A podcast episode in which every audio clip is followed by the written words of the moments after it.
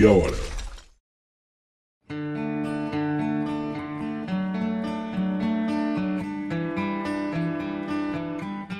Bom dia, boa tarde, boa noite para você que está me ouvindo agora. Meu nome é Vitor Augusto, professor de Geografia e Atualidades, e nos próximos 30 minutos eu te garanto que você irá entender muito mais sobre a espacialização e a contextualização, principalmente das fake news aqui no Brasil e no mundo. E se você leu a descrição do episódio de hoje, você pode estar se perguntando por que, que as fake news são tão decisivas no processo eleitoral, qual que é a relação da extrema-direita na dispersão desse tipo de estratégia e o quão vulnerável o Brasil é nessa história toda. Mas antes de darmos o pontapé inicial no episódio de hoje, eu queria agradecer a presença de um ilustre convidado que nos dá a honra de ceder um espaço do tempo dele aqui para bater esse dedinho de prosa com a gente, que é o Slow lá do canal do Slow. E eu vou te falar um trem aqui, Slow, assim, de antemão, tá? Que eu acho que eu não te disse nas poucas oportunidades que a gente teve para conversar mas você é uma das grandes inspirações que eu tive para montar o canal Terra Negra, porque há muito tempo é, eu já acompanhava você e o Pirula no YouTube e depois eu desenvolvi o Terra Negra, mas tendo vocês dois como, como inspiração para a gente aqui do Terra Negra e agora também para o Geografia em Meia Hora, enfim.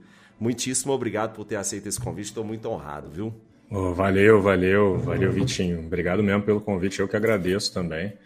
É muito bom a gente ter esse espaço aqui para trocar uma ideia. Eu espero que eu consiga contribuir um mínimo aí com, com a formação construção de ideias do pessoal. Eu acho que é muito importante que a gente tenha esse tipo de troca na, na, na internet, nas redes sociais, para poder disponibilizar né, esse material e gerar reflexões. E, eu acho muito legal você me falar isso, cara, porque uma pessoa que me inspirou muito também foi o Pirulo, eu sempre digo isso. E, e, uma das razões de eu ter começado a fazer foi tentando justamente gerar esse efeito em cadeia, para ver se, da forma como eu fui inspirado, eu também era capaz de inspirar novas pessoas a entrarem nesse barco, nessa onda, né, nessa frente que a gente já está aí há anos. E eu acho que o nosso papel é fundamental para tentar equilibrar o jogo né, do, do conteúdo e, e, do debate dentro das redes sociais em relação ao, a uma frente de desinformação muito forte que já vem circulando por aqui, né, que eu imagino que é uma das pautas que a gente vai tratar aqui hoje. É, Mas é isso aí. Vamos, vamos firme. Justamente. Assim, eu, eu lembro que desde as eleições passadas, é, já tem bastante tempo que você fez aqueles vídeos sobre a relação do Steve Bannon com o Bolsonaro, por exemplo, né? E esse vídeo possivelmente foi um dos vídeos que eu mais compartilhei no WhatsApp. Sempre que as pessoas me perguntavam alguma coisa sobre o assunto, eu já enviava esse vídeo direto para a pessoa, falava assim, olha, assiste esse vídeo aqui e depois a gente conversa sobre. e ao longo desses, desses últimos anos, eu tive a oportunidade de ler um excepcional livro, que talvez você já tenha lido também, que é o Engenheiros do Caos, do Giuliani da, da Empoli, né? E, e é até interessante falar sobre o título inteiro do, do livro, o título completo, que é Os Engenheiros do Caos como as fake news, as teorias da conspiração e os algoritmos estão sendo utilizados para disseminar o ódio, medo e influenciar eleições. E aí é muito doido, porque assim, ao longo do, do, do livro, ele destaca alguns países que são países estratégicos, são países chaves e alguns atores políticos que promovem o tal do movimento da antipolítica. E não à toa a gente tem a, a, o crescimento de políticos que são considerados como outsiders. Outsiders em, em várias esferas, inclusive, pode ser até na esfera estadual. Aqui em Minas Gerais, o político eleito para governo do estado em 2018 foi o Zema, e ele foi reeleito em 2022.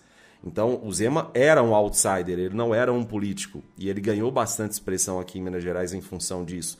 Bem como outros políticos de diversos outros lugares. E pode pensar no movimento Cinco Estrelas lá da Itália, no próprio Donald Trump e o seu estrategista mor, que é o Steve Bannon lá nos Estados Unidos, que tiveram uma participação muito grande aqui com o Jair Bolsonaro no Brasil também. A Hungria, tá, que promove ataques diretamente e, constantemente contra a União Europeia. E uh, também a gente pode pensar no, no, na, no, próprio Reino Unido, com o Brexit e uh, com, aquela, com toda aquela confusão em torno da Cambridge Analytica o Andrei Duda do, da Polônia, o Benjamin Netanyahu em Israel, que se valeu em certa medida disso, a Marine Le Pen, que cresceu na França e chegou por, dois, por dois, dois, duas candidaturas sucessivas ao segundo turno, o Scott Morrison na Austrália, Na Alemanha, um dos partidos que tem ganhado mais expressão ultimamente é a alternativa para a Alemanha, que é a AfD, que está no escopo da extrema-direita dentro do espectro político. O Narendra Modi, com o nacionalismo hindu da Índia. Enfim, tem uma lista gigante e eu acho que a gente pode partir disso, assim, é, dessa loucura toda, o que, que tomou de assalto e, e, e talvez, eu não sei se eu, se eu falo correto, pegou despreparado muita gente, sabe? E, e essa e foi novidade para muita gente. Como é que você vê isso tudo?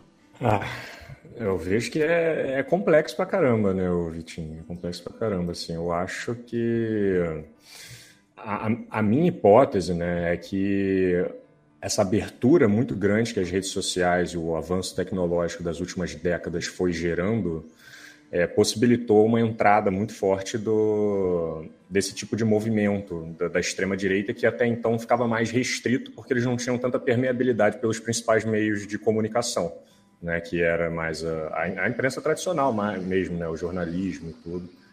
Por mais que seja, tipo, tem um financiamento ali de grandes famílias sempre, esses, esses grupos que eram mais é, radicalizados geralmente não tinham tanta influência quanto eles passaram a ter agora junto com, com as redes sociais.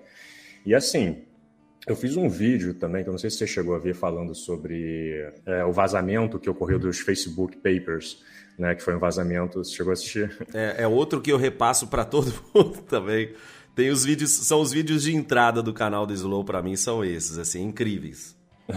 então, esse aí foi no ano passado, eu acho que eu fiz, né? Que aí teve uma funcionária lá, de vez em quando, tipo, essas empresas elas não são nem um pouco transparentes, né? A gente não sabe muito como é que funciona os algoritmos, eles escondem muito essas informações, as, as pesquisas que eles mesmos fazem para tentar entender a plataforma, elas não são geralmente muito divulgadas. E aí, às vezes, acontece de um funcionário dentro da empresa sair e vazar e ser chamado para a mídia e começa a contar, alguém que trabalhou dentro desses setores começa a contar coisas lá de dentro, né?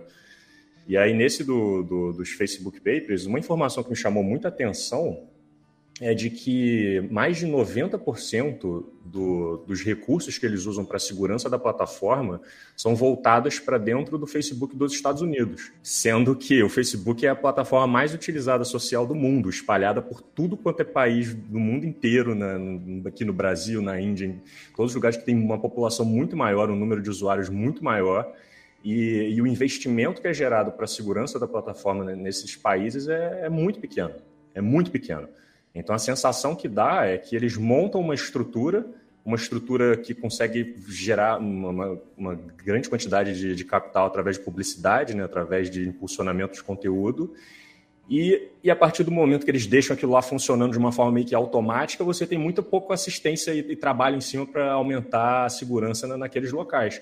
Então você tem uma plataforma extremamente poderosa de propaganda, de um sistema que foi automatizado através de algoritmos e inteligências artificiais, que, que claramente permitem trocentas milhões de brechas para que elas sejam utilizadas de todas as formas por pessoas dos piores caracteres e, e, e que geralmente têm muito poder financeiro para fazer esse tipo de manipulação. E aí esse, esse movimento de, de extrema-direita está aproveitando de todas essas brechas para conseguir se alavancar através da, de propagandas de todos os tipos, que inclusive foge de qualquer forma de regulação que a gente tenha da nossa legislação, que foi tipo, adaptada para um sistema de décadas atrás e que não está conseguindo suprir todas essa, essas novas frentes de possibilidades que as redes sociais estão proporcionando, né? É, porque não, eu acho, eu acho legal, assim, porque é, é, por mais que a gente fale que a partir de, dos anos 2010, vamos colocar assim, a partir dessa última década principalmente, a gente teve um crescimento muito grande dessa, desse tipo de pensamento liberal tomando a internet brasileira e mundial também, a gente tem muitos registros de desde, desde a época do Orkut, de todos os, os, seguidores, por exemplo, do Olavo de Carvalho aqui no Brasil, já adentrando de forma muito aguda no, no Orkut e propagando ideias liberais, ideias do Hayek, ideias do, do Instituto Mises. E a, eles, eles conseguiram tomar, tomar um espaço dentro da internet que possivelmente outros espectros não conseguiram. E aí, não à toa, eles começam aqui no Brasil a ser patrocinados por diversos think tanks, né? Então, se eventualmente tem algum ouvinte que não está muito familiarizado com, esse, com essa terminologia do think tank, é basicamente uma instituição que ou produz ou então divulga alguém que produz conhecimento com o intuito de influenciar mudanças sociais, mudanças políticas, mudanças econômicas. E aqui no caso do que ficou estabelecido como a nova direita brasileira, várias think tanks atuam aqui dentro do Brasil apoiando esses, esses diversos institutos.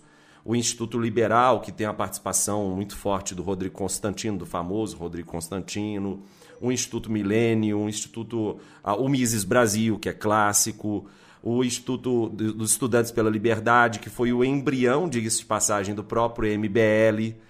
E é justamente a partir daí que a gente começa a criar esses novos influencers de direita e uh, que são voltados seja para o liberalismo ou para o libertarianismo, com essa concepção de liberdade restrita que tem na figura do monarca uma, uma pessoa, um personagem muito importante. Mas por que, eu estou falando tudo isso? Assim, a, a ideia é, talvez, eu não sei se você tem essa impressão, Islo, eu acho que o surgimento dessa galera toda não foi algo espontâneo porque a, a, a, não foi apenas uma reação de parte da população que não tinha onde se expressar. Então, eu estou fazendo um roteiro para a semana que vem, inclusive, lançar, que é sobre guerras híbridas e revoluções coloridas. Dentro do contexto de guerras híbridas, nós temos sim mudanças, tentativas de mudanças da concepção política, econômica, social de um país então, essas guerras convencionais vêm caindo por terra, como por exemplo a guerra do Iraque de 2003, e ela ganha, quem ganha espaço efetivamente são essas guerras híbridas. Então, você vê esses movimentos de crescimento da, da, da, nova direita brasileira mais como espontâneos mesmo, porque não tinham espaço em algum lugar, ou de fato existe algum, alguma tentativa de articulação por trás que é, que é maior do que apenas falar sobre o MBL e jovens que se reuniram em um debate porque tinham pensamentos paralelos. É, não, com certeza tem, na, na, minha leitura, com certeza tem uma articulação muito maior por trás, não foi só o que pipocou aqui. Né? Tipo, o Brasil ele tem um, um, uma tradição muito forte cultural de ser conservador, de reacionarismo, né? a gente teve 20 anos de ditadura militar aí, então é uma questão de reacender essa chama na população que já existia. Né? Agora, para essa chama ser reacendida, existe existe uma, uma estratégia, existe um investimento específico. Né? Em relação a esse, os think tanks que você estava falando, né, eu sempre fico pensando nisso, que na, na época do, dos anos 60 aqui, pouco antes da, da ditadura militar, surgiram o, dois think tanks que chamaram a atenção, que um era o IBED e o outro era o... eu esqueci o nome do segundo, mas não sei se você está ciente disso, né? Que era um instituto de pesquisas especiais, alguma coisa do tipo. Foram think tanks que eram financiados por, é, por empresários norte-americanos, estadunidenses, e eles, esses think tanks tinham o objetivo de criar uma, é, uma espécie de propaganda e material audiovisual que fosse anticomunista e nacionalista aqui no Brasil. Então eles faziam, incentivavam é, arte de forma geral e coisa em coisa de rádio e filme e teatro e propaganda de tudo quanto é tipo de coisa que fosse para você fazer uma criminalização do, do, comunismo, uma coisa bem de Guerra Fria mesmo, né? Essa, essa visão de Guerra Fria anticomunista. Você tinha institutos aqui think tanks fazendo esse tipo de, de, de estratégias aqui no Brasil para acabar legitimando uma tomada de poder depois dos militares para fazer um alinhamento do Brasil com o, o, os Estados Unidos, né, contra a União Soviética. E assim, se a gente vê agora nesses anos 2000, desde 2010 e poucos, a ressurgência de um monte de think tanks espalhados pela, pela, pela América Latina e aqui no Brasil também, em um período em que o Brasil estava com um governo de esquerda muito forte, sabe? Que era um governo que não era 100% ali alinhado a tudo, não era submisso né, aos Estados Unidos, né? Um governo que negociava bastante com a China, que estava aproveitando o crescimento da, da China também, fazendo acordos diplomáticos, né, sendo um dos nossos principais parceiros comerciais. Então, tipo, faz sentido para mim que, que, que, que, teve um movimento de tentar enfraquecer a esquerda aqui no Brasil também e fortalecer esses ideais de liberais e de direito, de conservadores e reacionários, que vai, que vai uma coisa vai, jun, vai juntando na outra né, nesses movimentos todos, né? E, e aí surgem esses institutos que estão fazendo financiamento justamente para botar uma propaganda anticomunista, anti-esquerda aqui e fortalecer a direita também e estimular estudos e pesquisas né, que, que acabam corroborando com esse tipo de viés e que acabam legitimando uma, uma, um enfraquecimento da esquerda, né? que foi o que a gente viu acontecendo no, no, nas últimas décadas aqui no Brasil.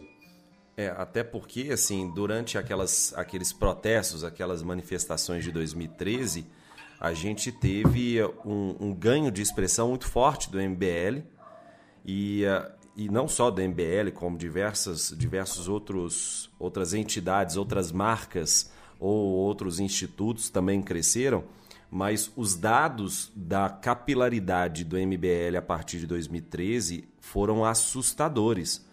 Então, diversas pesquisas que já foram realizadas nesse sentido mostram que eles tinham duas vezes mais capilaridade nas redes do que qualquer tipo de agremiação da esquerda, vamos colocar assim.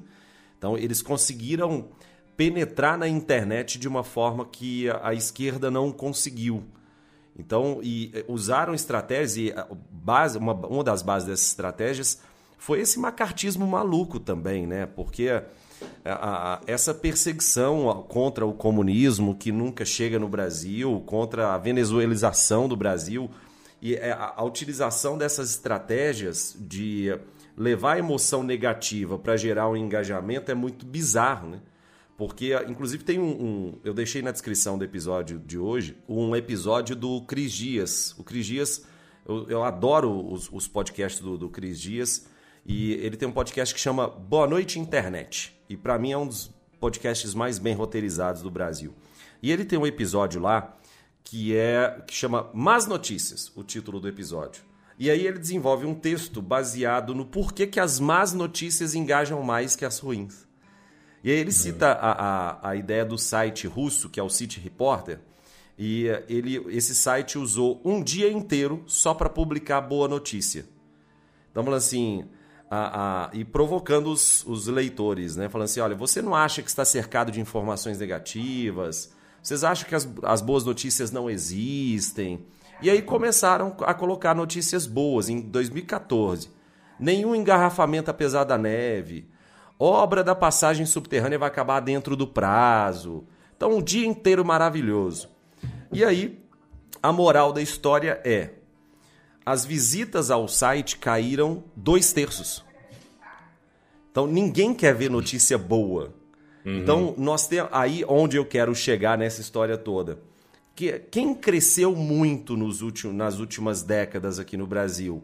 Essa proliferação de canais e programas sensacionalistas, tipo Brasil Urgente, Balanço Geral, são programas que disseminam essas notícias ruins e uh, elas são organizadas por alguém. E é aí que a gente entra na história do gabinete do ódio que continua a todo vapor em 2022 e uhum. não perdeu espaço desde 2018. Pelo contrário, eles conseguiram se articular em massa. E eles conseguiram se articular mesmo com a, a, o Facebook, com a, a, Meta em geral, né, com o Google e com o WhatsApp, ah, dizendo a todo canto, para os quatro cantos, que eles são contrários à dispersão de fake news. Mas, ao mesmo tempo, eles são financiados por grupos responsáveis por disseminação de fake news. Então, fica, para mim, fica muito fica muito incompatível isso. Qual que é o papel das fintechs nessa história toda? Qual, qual, qual que é o, o papel dessa perenidade do gabinete do ódio, que é muito bizarro também, isso para mim, sabe? Como combater isso? A gente, eu, eu, o que eu estou entendendo, vendo tudo isso, é que a gente está à mercê e sem alternativa. Sabe? Gente, qual, que é a próxima, qual que é o próximo passo? O que, que vai acontecer com tudo isso? É, a gente está a tá sofrendo é, operações militares psicológicas, né? Tipo, a gente está so, so, sobre uma operação de guerra, praticamente. É uma guerra de informação que está sendo colocada sobre esses países em, em períodos eleitorais, sabe? O, a Cambridge Analytica, que foi a, a, empresa lá que, que o Steve Bannon abriu junto com o Robert Mercer, tem, tem todo um lance muito interessante, né? Que é o que eu conto naquele, naquele meu documentário, né? Uhum. A Cambridge Analytica, ela foi criada pelo, tanto pelo Steve Bannon quanto pelo Robert Mercer. Robert Mercer é da família Mercer, que é uma família de bilionários lá dos Estados Unidos que financia lá o, os republicanos, financiou o Trump pra caramba, a campanha do Trump pra caramba. E o Robert Mercer, ele é o, ele foi, né, um, um dos presidentes do, um dos CEOs principais da Medallion Funds, que é um dos maiores fundos de investimento de risco do, do planeta, mais bem sucedidos do planeta, que pertence à Renaissance Technology, que é uma, uma empresa também que, que, administra tipo fundos e, e, inteligência artificial e tudo, né? Então, tipo, vem de um, de um lugar em que tem muito, muito contato, muita grana, né, que esse pessoal está vindo.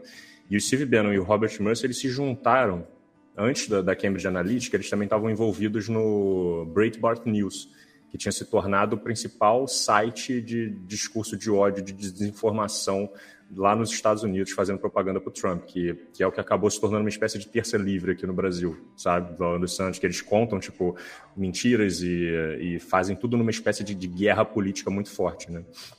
Esse pessoal foi quem foi fazer lá a Cambridge Analytica para montar a campanha do Trump. Então, a campanha do Trump ela já é montada seguindo essa lógica de fatos alternativos e de desinformação que o Breitbart News utilizava, de nós contra eles, de polarização e de, e de se apropriação do ódio né, como sentimento principal para conseguir permear as redes sociais e gerar mais viralização. Agora, a Cambridge Analytica ela se juntou com uma outra empresa chamada SCL, Cara, a SCL, quando eu comecei a investigar, eu fiquei de cara com, com, com o que, que ela era, sabe? Tipo, eu entrei no site principal da SCL, no, eu até printei. Hoje aquele site não está mais no ar, mas eu printei e coloquei no meu vídeo. Estava dizendo lá, nossas especialidades são fazer é, operações de manipulação psicológica e de modulação da percepção de voto. Tava escrito isso, cara, na, na, no print da, da, do, do site principal da SCL. E aí, quando você vai investigar a empresa, você vê que ela já estava tipo, há décadas trabalhando em parcerias com exércitos pelo mundo, fazendo táticas de operações militares em países pelo mundo, para, enfim, para polarizar, para facilitar uma, uma, dominação. Olha a guerra você, híbrida aí. Uma guerra híbrida para você manipular um, um, resultado eleitoral, sabe? Os caras estavam há décadas trabalhando com isso, eles já tinham dados de um monte de gente da população, já tinham experiência com isso. E é uma empresa ligada também ao movimento conservador britânico, sabe? Então esse pessoal se junta com, com essa galera, com esses bilionários da, da, da, Cambridge Analytica e usam essas táticas que eles já vinham usando em um monte de países da África, na, na guerra do Iraque, se não me engano, tem, tem evidências deles terem trabalhado na guerra do Iraque e usam isso dentro dos Estados Unidos numa campanha eleitoral, sabe? Isso foi possível através das redes sociais. Então, tipo, é tática de guerra, cara. É tática de guerra, de você usar manipulação de emoção, manipulação é, do medo e do ódio das pessoas para você causar polarização, para você dividir, para você dominar, sabe? E usando Big Data para fazer isso, usando inteligência artificial, tipo, é um buraco é muito profundo, sabe? E aí, o Steve Bannon, ele, ele, ele começou, ele iniciou um movimento de um movimento da extrema direita internacional ele entra em contato com, com líderes, ele criou uma rede, ele tem uma rede de, de, contatos muito grande entre esses líderes, vários desses que você comentou, inclusive o Salvini na Itália, Le Pen na França, vários desses que estão surgindo, e ele está fazendo essa proposta há uns anos já de tentar criar o The Movement, que é o nome, que é o movimento. Eles estavam com uma sede lá em Bruxelas, em que em que é isso, ele tem esse objetivo de, de fazer uma, uma, uma, renascença dos valores cristãos, é uma mistura de nacionalismo com cristianismo, e, na minha opinião, eles são anti-iluministas, né? Eu acho que o que eles querem é retornar o mundo a um período meio que de um, de um, clássico medieval, assim, antes, antes da divisão dos poderes, antes da separação da igreja e do Estado, sabe? Eles, eles veem o iluminismo como um problema na história da humanidade e que a gente tem que recuperar os valores que eram antes disso, em que, obviamente, quem vai estar sentado na cadeira lá, né, usufruindo de todo o poder ilimitado absolutista, com certeza seriam os líderes que eles estão tentando eleger, né? Então eu vejo um pouco dessa forma esse movimento. Agora, como que eles, como eles fazem isso? Eles estão compartilhando, já está claro em entrevistas que o Beno deu, inclusive recentemente. Eles compartilham é, ideias do que deu certo e o que não deu nas campanhas eleitorais e no que está funcionando. Que não é só nas campanhas, né? Essas táticas elas são utilizadas em tempo real, sabe? Elas elas são constantemente utilizadas. Você você está sempre ali tentando administrar crises políticas e, e criticando se caso eles sejam oposição, né? usando essas máquinas de, de, de guerra, de desinformação para tentar deslegitimar o atual governo, porque eles não são democráticos, né? Eles estão se aproveitando das democracias para tentar tomar o poder, mas eles não estão lá para fazer o jogo democrático. Isso está muito claro nessas lideranças. Eles aproveitam todo o tempo que eles têm para tentar ruir todas as instituições democráticas e tentarem conseguir se perpetuar no poder. Esse é o objetivo deles, né? E, e, a gente vê que existe uma, uma, semelhança muito grande nessas táticas de campanhas que estão sendo feitas, que, estão colocando todos esses, esses líderes no poder, que é através dessa desinformação enlouquecedora nas redes sociais e utilização de robôs e de trolls e táticas até tipo muito mais profundas para tentar alavancar esses líderes, né? Isso é tática de guerra e a gente vê que aqui no Brasil foi o que aconteceu. O que aconteceu aqui no Brasil já vinha acontecendo há um tempo, se intensificou ainda mais nas eleições de 2018 e teve uma aproximação do, do Steve Bannon com, com a família Bolsonaro. Tem foto dele junto. O Eduardo Bolsonaro já tinha ido na festa de aniversário do Steve Bannon e o Eduardo Bolsonaro é um dos que faz a principal articulação entre a família Bolsonaro e o, esse, esse pessoal desse movimento que eles chamam de alt-right né, que é como se fosse uma direita alternativa, né, que é esse movimento meio que neofascista que tem um pouco de nazismo envolvido. E que permitem, permite os QAnons também desenvolverem Isso. suas ações, supremacistas brancos. Isso aí, não, eu, eu arrisco dizer, ô Vitinho, arrisco dizer que o, esse QAnon, ele foi uma, uma, uma semente plantada desse movimento do Steve Bannon e do Breitbart News lá nos Estados Unidos, para gerar, porque eles perceberam que conspirações é um negócio que une as pessoas e é muito difícil de você quebrar psicologicamente uma conspiração uma vez que a pessoa está imersa nela, né? E o QAnon é tipo é uma, é uma, é uma estrutura psicológica que os caras criaram para manter esse, esse pessoal engajado. E ao mesmo tempo em que eles falam sobre. Tipo, eles colocam o Trump como salvador de tudo, né? O grande líder deles, o Trump, seria o salvador da, da de todos os problemas do, do, da sociedade, e um dos grandes problemas que eles dizem é que está tendo tráfico sexual de crianças é, entre, os, entre os progressistas, os liberais, né? É essa a história da, do Pizzagate lá, da, da, da Hillary Clinton? É, é, é essa a história. Cara foi armado lá e deu tiro achando que tinha um, uma base de tráfico de crianças lá embaixo da, da pizzaria. É porque a gente está acostumado aqui com a famosa mamadeira de piroca e, enfim, uma série de, de, de atrocidades que eles inventaram, atrocidades desde conspiracionistas a não conspiracionistas, mas lá nos Estados Unidos, gente, é, é é muito barra pesada. É muito barra. Eles são, eles são mais profissionais do que a gente aqui e, e é isso que me choca, é isso que me dá medo. Mas é. e, e, eles tiveram participação no Brexit também, não tiveram? Tiveram, tiveram. Estavam envolvidos lá. Tá, a Câmara de Analítica estava envolvida lá no Brexit e foi e é isso, cara. Os caras desenvolveram um jeito de, de fazer uma, uma operação de guerra em período eleitoral que tipo, tá demorando para a ciência de fato conseguir analisar tudo ali, compreender, mas a gente está percebendo que é isso, cara. Inclusive saiu um estudo aqui, ó, recentemente, que eu até mandei pro, pro Takata dar uma olhada, tá ligado, Roberto Takata? Sei, sei, o Takata é gente boníssima. Então, às vezes quando eu mando uns estudos para ele me dar um palpite, e aqui saiu um estudo. É... Depois me manda que eu deixo na descrição do episódio também. E eu vou deixar os seus vídeos também, inclusive, diga de passagem. Opa, beleza. Valeu. É... Não, um estudo aqui mostrando como que, de fato, a aproximação do eleitorado que estava mais imerso dentro de, de, dessas bolhas né, de, de, WhatsApp, não sei o quê, eles tiveram uma, uma relação de maior conversão de, de votos para o bolsonarismo. Né? Tipo, eu não estou encontrando as palavras certas aqui, os dados certinhos, mas, assim, está saindo evidência, sabe? Está saindo cada vez mais evidência que está demonstrando que esse cenário de fato é real, de que as redes sociais, essas táticas de desinformação, elas têm um efeito na, na, psicológico, na conversão. Eu não, não sei nem se é conversão, mas às vezes os mais indecisos, né? Tipo, acabam caindo para na direção que você quer, né? Tipo, seja para eleger um Bolsonaro da vida, seja para tirar um Reino Unido da União Europeia, que depois eles vão ter que ficar resolvendo treta burocrática lá durante décadas, se arrependendo da decisão que eles fizeram, né? E, e sei lá, eu vejo, nesse caso do Brexit, eu vejo que parece, parece um palpite meu, mas que é, esse movimento, Vitinho, esse movimento parece fazer parte de uma estratégia de enfraquecimento das democracias ocidentais, sabe? Pô, me parece que é isso. É um o, Putin está envolvido nisso, sabe? O Putin ele está muito envolvido nessas campanhas de desinformação que estão acontecendo. Já já revelaram redes de desinformação enormes espalhadas pela Europa que tinham conexão com, com o Putin na Rússia. Essa invasão, a invasão da Crimeia, agora essas que estão acontecendo, se você analisar antes deles expandirem as fronteiras e entrarem em guerra, é um, é um período muito grande de guerra de informação que acontece ali dentro, para justamente depois, quando eles fazem essas assembleias para ver essas eleições, para ver se eles topam fazer mais parte da Rússia ou não, isso é meio que uma conclusão da guerra de informação que aconteceu ali, para ver se eles de fato conseguiram convencer a maior parte daquela população. É como se fosse o trabalho de conclusão do curso. é, exatamente. Exatamente.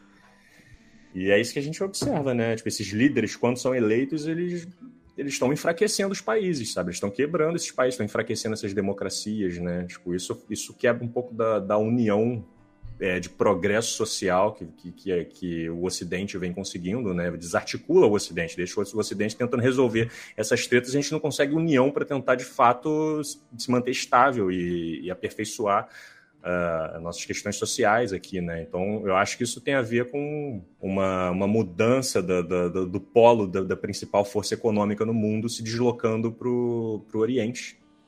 É, isso, o essa, crescimento da China. Sim, e é por isso que é, é justificável até o título do nosso episódio de hoje, que é a geografia das fake news, porque a, a, a, primeiro que esse episódio de hoje se encaixa muito bem com diversos outros episódios que a gente já, já trabalhou aqui no Geografia em Meia Hora e principalmente assim uh, o que fica para mim, o Slow, de verdade, é como lutar contra isso, porque de vez em quando eu me sinto, sabe o Daniel Larusso lutando contra o cara que enganou ele? Sabe o Van Damme lá no Dragão Branco, que o cara jogou areia no olho dele e mesmo assim ele teve que lutar? É, uhum. é um pouco disso, sabe? Assim, é, é... Tanto é que agora, com, nessa, nesse segundo turno, muita gente está assustada com o janonismo, vamos por assim dizer. Uhum. Então, que, que se vale de algumas das estratégias que a, a extrema-direita usa corriqueiramente e isso está causando estranheza em, em, muita gente do espectro democrático, vamos por assim dizer. Então, uhum. poxa, mas a gente precisa fazer isso para atingir a extrema direita, sabe? Então, eu acho que a gente, enquanto patrocinadores do Estado Democrático de Direito, é, a gente ainda está tateando soluções para esse problema. A gente uhum. ainda não encontrou uma solução definitiva, mas a gente está tateando. Então a gente vai tenta por um lado, tenta por outro, mas a gente ainda não sabe lidar efetivamente com isso. E aí só para a gente encerrar o, o esse bate-papo nosso de hoje, que é muito curtinho. É, você vê alguma perspectiva de como resolver a, a, essa questão? Porque eu entendo como um problema que a democracia tem que resolver. Uhum. Então. É o teste, né? É o teste máximo que a democracia está passando agora. Justamente, essa é a prova final. Ou ela acaba, ou ela rui, ou ela resolve esse, esse problema. Assim, você vê alguma, alguma luz no fim do túnel para isso? Eu vejo, Vitinho. Eu vejo.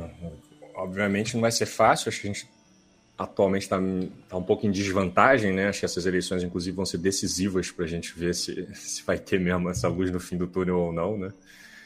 É, mas eu vejo, eu vejo, eu vejo que tem, que tem que ser uma atuação em várias frentes, tem que ser uma reação da sociedade geral, sabe? Tanto no quesito da educação, educacional, de você ter um processo de instrução e educação digital dentro das salas de aula para você instruir os alunos a como usarem as redes sociais, isso tem que ser para ontem, sabe? As pessoas têm que estar conversando sobre isso, só que elas não estão, porque nem os professores sabem como fazer isso, porque nem os professores estão recebendo instrução para isso, e eles também estão tão perdidos quanto os alunos. Então, tipo, precisa ter um treinamento de professores, sabe, geral, para ensinar isso tudo dentro de sala de aula, para o pessoal ficar consciente, passar isso em rede nacional, rede pública, sabe? Para isso, isso precisa gerar uma, uma conscientização desse cenário, sabe? Tipo, até poucos anos atrás as pessoas me falavam assim: ah, mas você acha mesmo que fake news faz diferença? Você acha. Quando eu comecei a falar sobre isso em 2018, que eu comecei a denunciar isso tudo antes das eleições ainda, muita gente veio me falar assim: ah, Slow, mas Rede social é um negócio à parte, cara. Tem que olhar para a realidade concreta aqui, tem que olhar para as pessoas na rua. Cara, rede social não é a parte, porra. Rede social, as, as pessoas estão o dia inteiro com a cara no celular. As pessoas estão sofrendo influência e estão sofrendo, suas emoções estão sendo manipuladas diariamente pelo que elas sentem, olhando para dentro das redes sociais, pela forma como elas navegam, pelas informações que elas recebem, né? Então, tipo, é um processo de, de entendimento disso que tem que acontecer de forma geral na sociedade, em todas as esferas, sabe?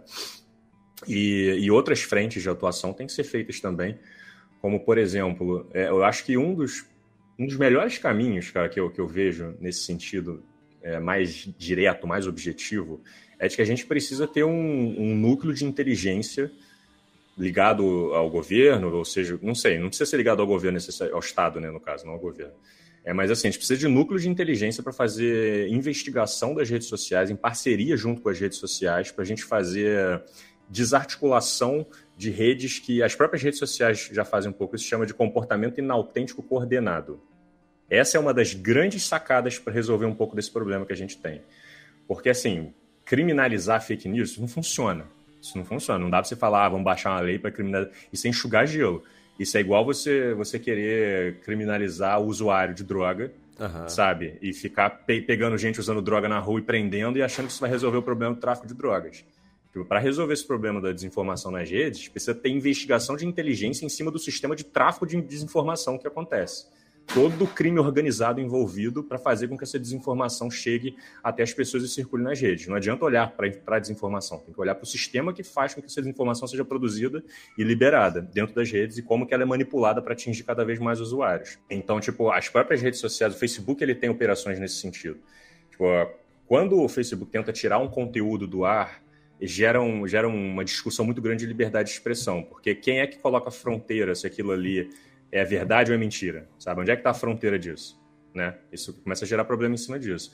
Agora, quando o Facebook analisa um conjunto de contas e de páginas e de dinâmica de informação e ele percebe que ali dentro existe um monte de robôs, de contas falsas, de trolls, que são, sei lá, contas que.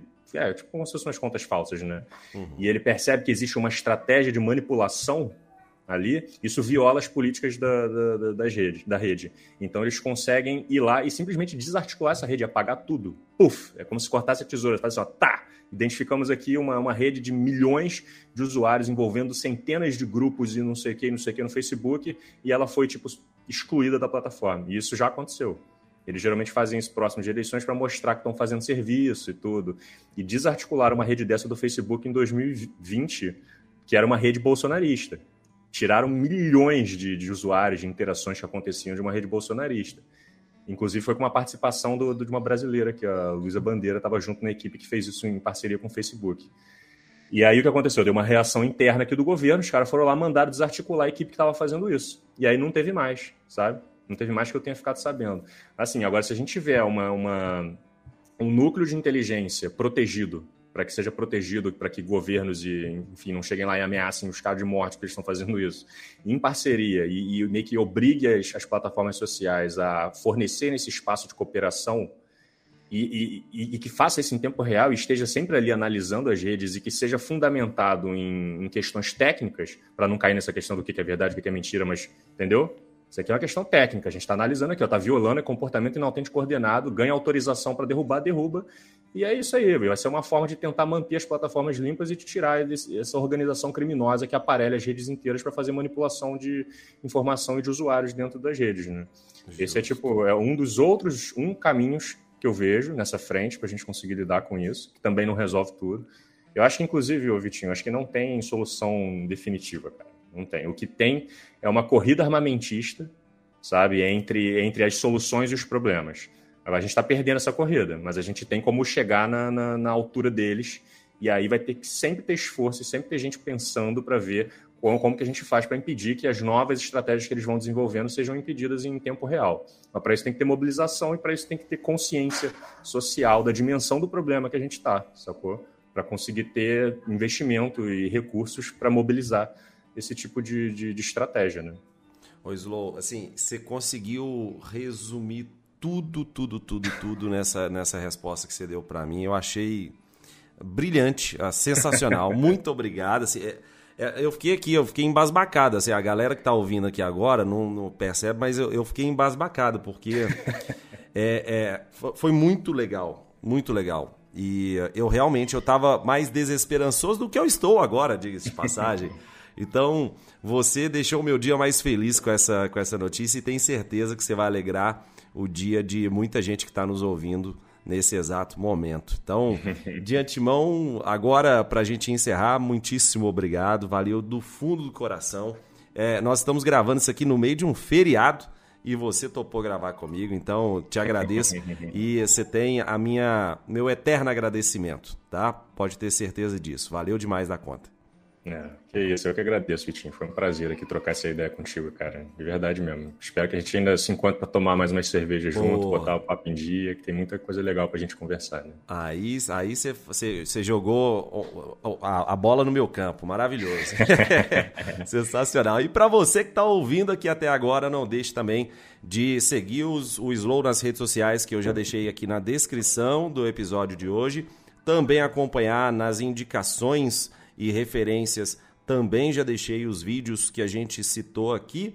E além disso, seguir o Geografia em Meia Hora nas redes sociais e uh, seguir todo mundo nas redes sociais pessoais, tá bom? Um grande beijo no coração Posso... e até semana que vem. Mete bronca, Slow. Tá, só fazer uma observaçãozinha. É, eu, para quem quiser dar uma olhada lá no canal e quem se interessar por esse assunto, eu tenho uma playlist que eu separei lá chamada Cyberguerra, as redes sociais e a Cyberguerra. Né? Nessa playlist tem acho que uns quase 10 vídeos, sendo que alguns são documentários 40 minutos, tipo, quase uma hora de muito conteúdo, bastante conteúdo, bastante denso, e com todas as referências de tudo que está sendo dito, sempre na descrição do vídeo ou no primeiro comentário fixo do YouTube, para todo mundo poder se aprofundar, para todo mundo poder consultar, tirar suas próprias conclusões e a gente conseguir avançar nesse assunto que é fundamental para o futuro da democracia e da, da sociedade de forma geral. Né? Sensacional. Já vou deixar aqui na descrição também. Apesar de não ter link, eu vou deixar de uma forma que, se a pessoa digitar no Google, ela já vai cair direto na playlist. Maravilha. Tranquilíssimo. Slow, valeu. Com Deus. Tchau, tchau. Valeu.